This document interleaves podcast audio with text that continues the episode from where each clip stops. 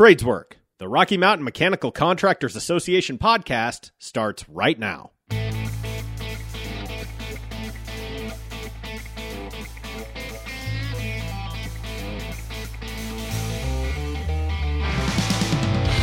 Here's your host, Dave DeVia. Our guest today is Jason Galden and is a partner of Oak Rose Group, a strategy consulting firm that specializes in education, workforce development, and economic mobility.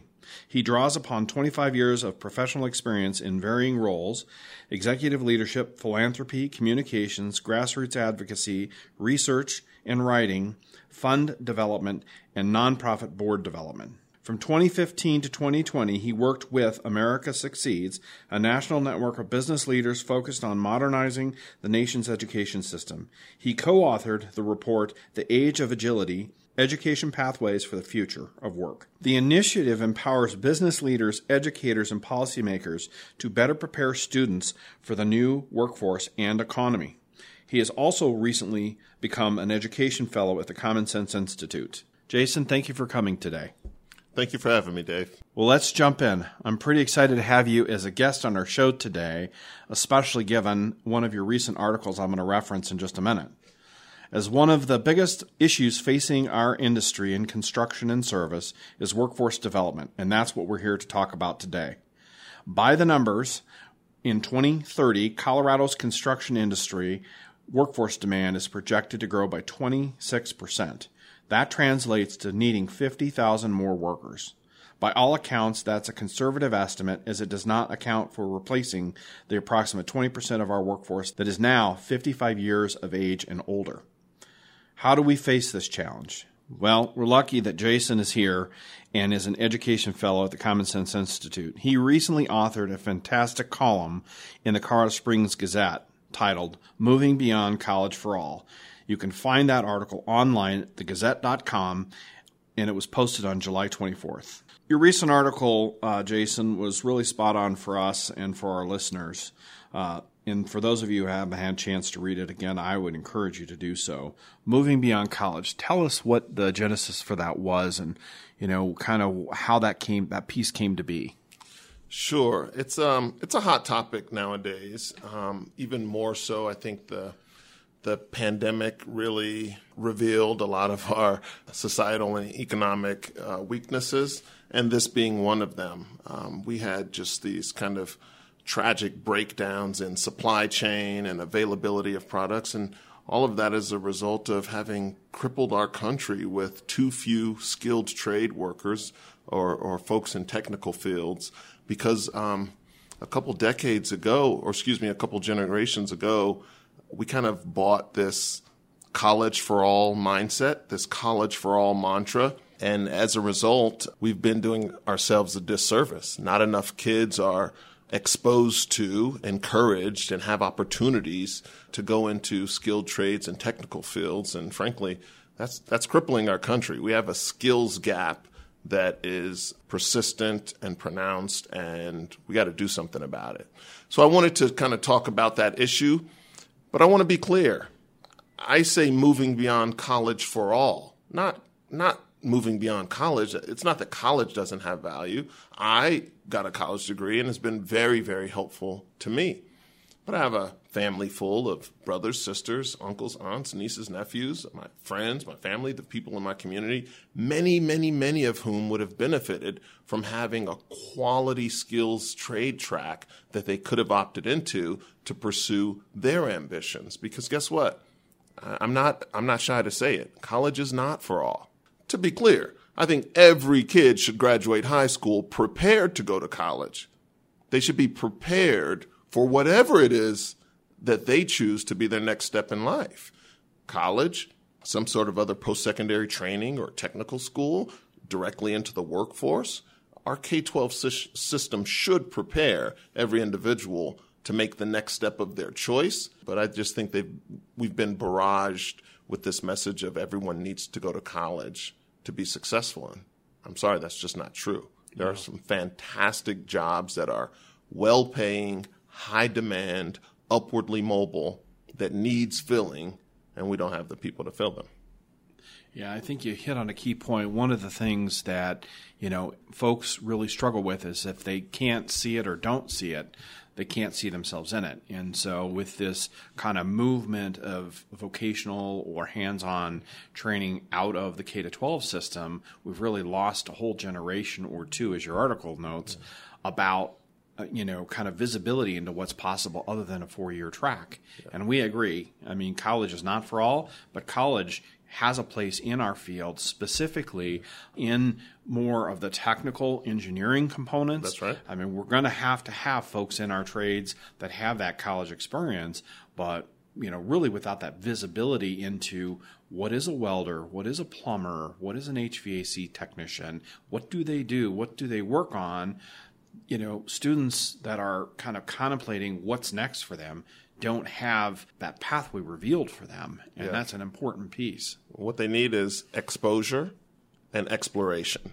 They need an opportunity to see what's out there, the full spectrum of career opportunities, and they need experience, hands on learning opportunities so that they get to feel out what they like, what they don't like, what they're interested in. Um, Jaime Casap, formerly his role was edu- his actual title, education evangelist for Google. Um, but he had the, this saying. He said, "It's time to stop asking kids what they want to be when they grow up. Let's start asking them what problems they want to solve." Hmm. And that's a different context. That that gets the brain going in a different way. And I happen to agree with that. You just you got to make it relevant, make it tangible for young folks. And frankly, I think you need to go upstream and start, you know, showing kids what's what the possibilities are, what the broader world looks like at earlier ages. So, do you think we've learned our lesson? I would say no. I don't think we've learned our lesson. I don't think we've moved beyond college for all because theoretically everyone gets it. Anyone in business, anyone looking at the economy, everyone looking at the difficulty in finding services, the weeks and sometimes months backlog to get an H, HVAC tech to your house. Everyone sees the practical implications and the struggle we've we're in. But then when you personalize it to one's own family, oh, but my kid's going to college. Now I believe that everyone should have their own track, but my kid's going to college because most people psychologically still can't beyond, get beyond that barrier. Why? Because we as a society, as a country, we did such a good job selling the idea that education is the key. That is correct. Education, training, experience is the key, but one size doesn't fit all. It doesn't mean necessarily a traditional four year college degree, or it doesn't mean necessarily a four year college degree right after high school. There, there, there's just other pathways to success and fulfillment. We did such a good job selling college is the key that most folks are still struggling to get out of that mindset. So I think we have a lot of work to do. So, what do you think one or two items might be in order to propel or solve for that? Like, what can we be doing and thinking about? Well, it'd be nice to get out of crisis mode. Right now, employers are just scrambling. They're just putting band aids on the problem, getting talent however and wherever they can find it. But uh, it'd be better if we took a longer term, thoughtful, systemic approach. And there's some folks doing that. Shout out to Cherry Creek School District, shout out to St. Vrain School District that are doing some really great stuff.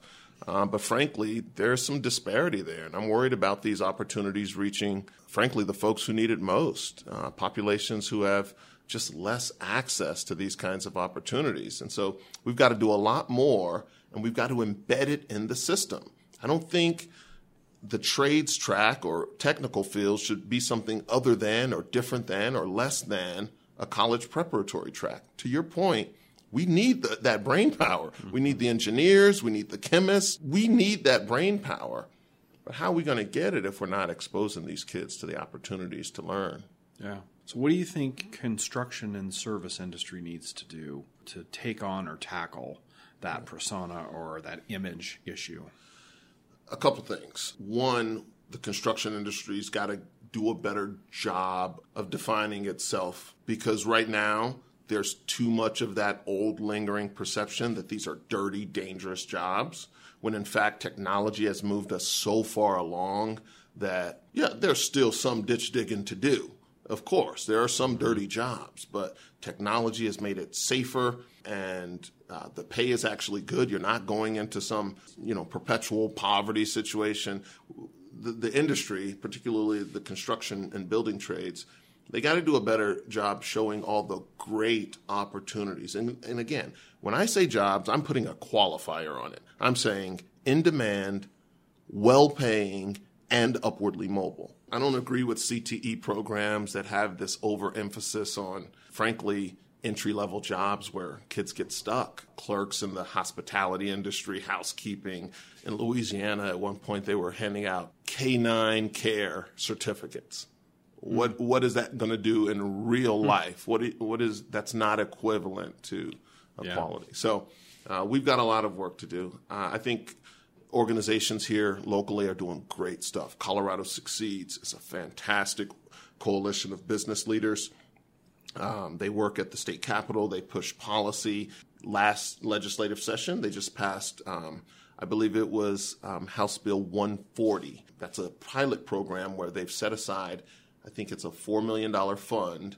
They're going to put out an RFP. Businesses can apply to get grant money, not loans, grant money to set up their businesses to better accommodate and host work based learning. Hmm. So, uh, this is a chance for businesses to set up the infrastructure they need to host high school students at their workplace to give them work based learning experience. I think that's a great innovation, and shout out to Colorado Succeeds for doing it. Yeah, they're a great partner, and we enjoy working with them uh, throughout this legislative session. And the last couple have really yep. moved the ball in workforce development and, and job skilling. That's right. Uh, opportunities. And, and, to your point, like what can industry do?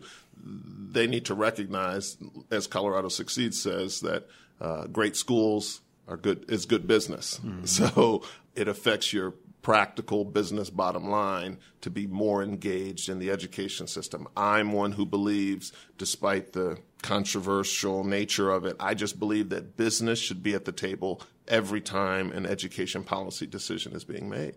It's important. Business is the end user of what the education system produces, and it only makes sense. They have the better forecast. They know the skills and capabilities that are needed, and they need to be in the loop uh, as we're crafting education tracks and curriculum and programs. Those are great points. So tell me, what bright spots or good news are you seeing in your travels? There, there, there are some bright spots. Um, I think the tighter the loop, the closer the relationship between industry and education, the better. And what I mean is, again, that seat at the table with business actually informing what they need and what they project to need, those are the best programs. Um, so where there's alignment between what the education system is is producing and what the workforce actually needs. Do I think the education system is just some simple factory model to churn out workers to the workforce? No. Public education is meant for more than that. There is a civic piece, there is a character building piece, there's the, all the life experiences. But at the end of the day, uh, most people, for success and fulfillment, will have a job. Mm-hmm. And they should be well trained for those jobs. Yeah. One other bright spot the organization America Succeeds, which is the national outgrowth of, of Colorado Succeeds, and now they're working in multiple states. Um, they just released another report. It's called Durable Skills. And it's talking about all of the non technical skills needed to succeed in the workplace. That is the other competencies that's communication, creativity, collaboration. That is the, the core elements of showing up on time, interpersonal communication skills. It's so important. In fact, they did a survey of over 84 million companies, looked at job descriptions, looked at all of what business says it needs.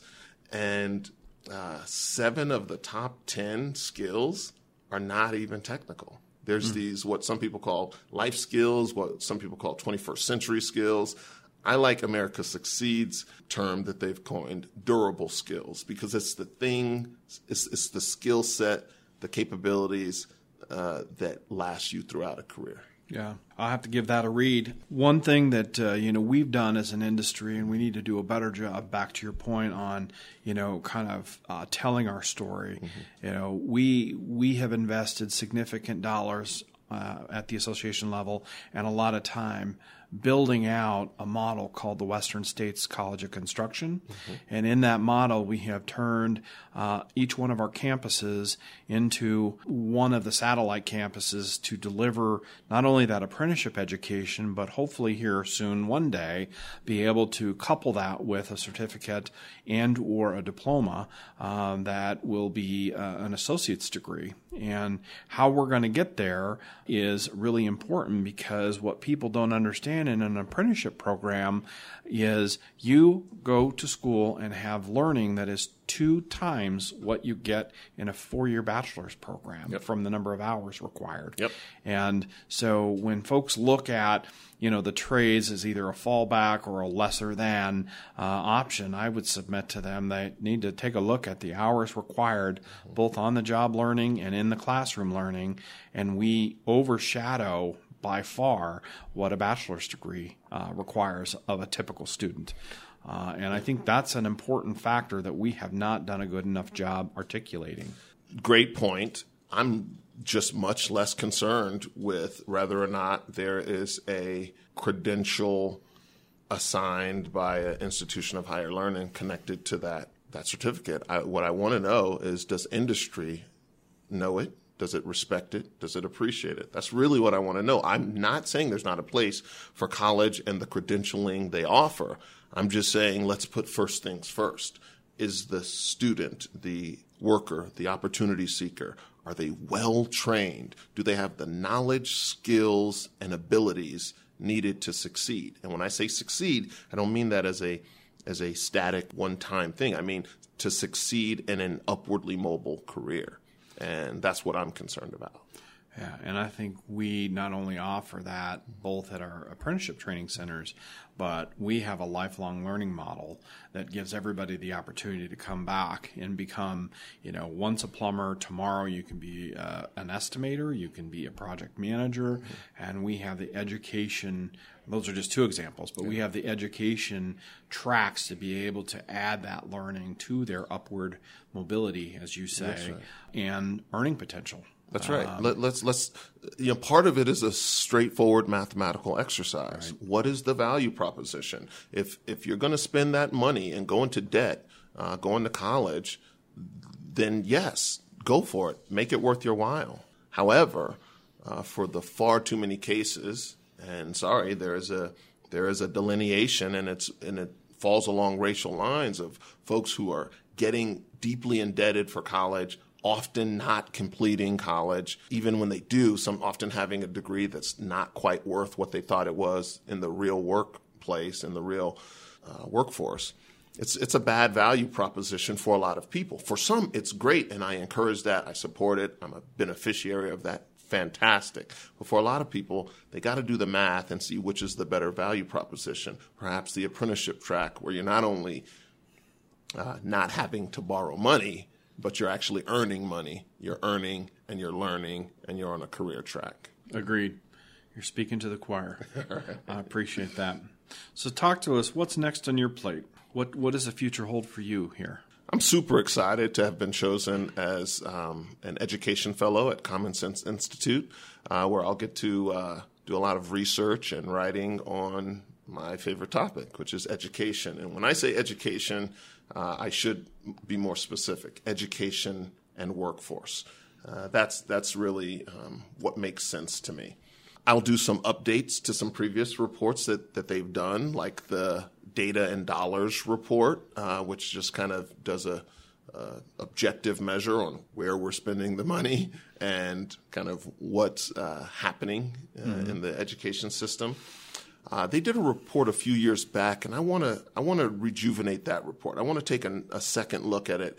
Uh, it was entitled "What if we make Colorado number one in education? What would be the long term economic effects of mm. of just making Colorado the best state in the nation to go to K twelve education?" I think that's an exciting idea. I think we can punch some new numbers in that and get some fresh perspective on it. Great.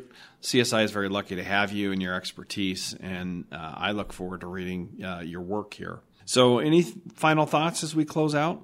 Well, first of all, it's just a fun conversation. I love having uh, this conversation with anybody willing to have it because uh, it's important. I think it's the critical issue in our society right now. We have to, you know, it's not education for education's sake. It's education to make a whole human being.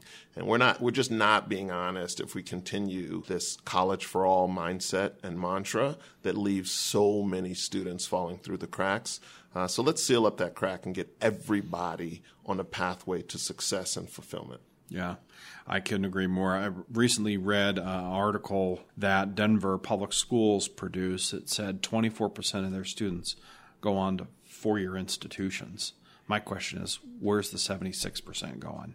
And I think what you're talking about will help solve that, or at least help us pave the pathway for some of that 76% to be able to uh, enter the workforce with the credentials and or the skilling needed for that upward mobility. I think that's important. Exactly. Couldn't agree more. Thank you. Okay. Well, thank you, ladies and gentlemen. Thanks, Jason, uh, for joining us today. That is the end of our show. Please stay tuned for more industry insights, news, and information about the women and men building our communities, building our skylines, building our future. Tradeswork is a production of the Rocky Mountain Mechanical Contractors Association. For more information about our organization, please visit rmmca.org.